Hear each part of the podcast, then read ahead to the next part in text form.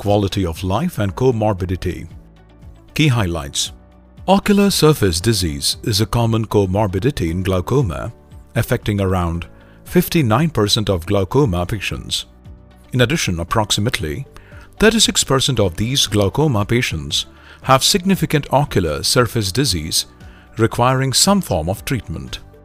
The higher incidence of OSD in glaucoma patients is largely attributed to the use of benzalkonium chloride preserved topical anti-glaucoma medication.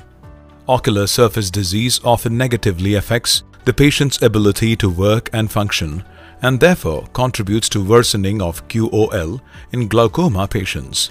Since OSD can dramatically impact patients' QOL, it influences therapeutic compliance and adherence to treatment.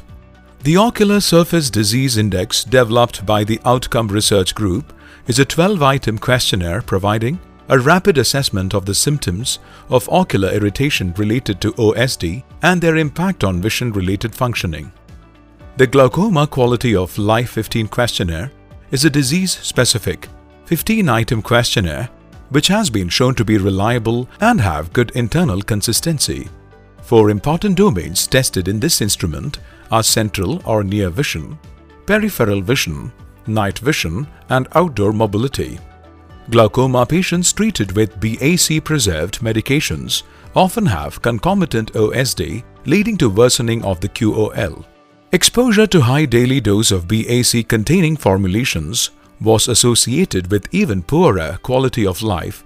After a thorough literature search, it was found a paucity of data regarding OSD and its impact on the QOL of glaucoma patients.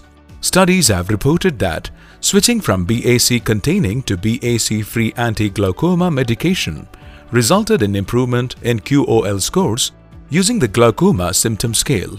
The use of BAC free formulations reduced the onset or worsening of OSD and QOL in glaucoma patients. This episode is brought to you by Travopure from Star Mankind.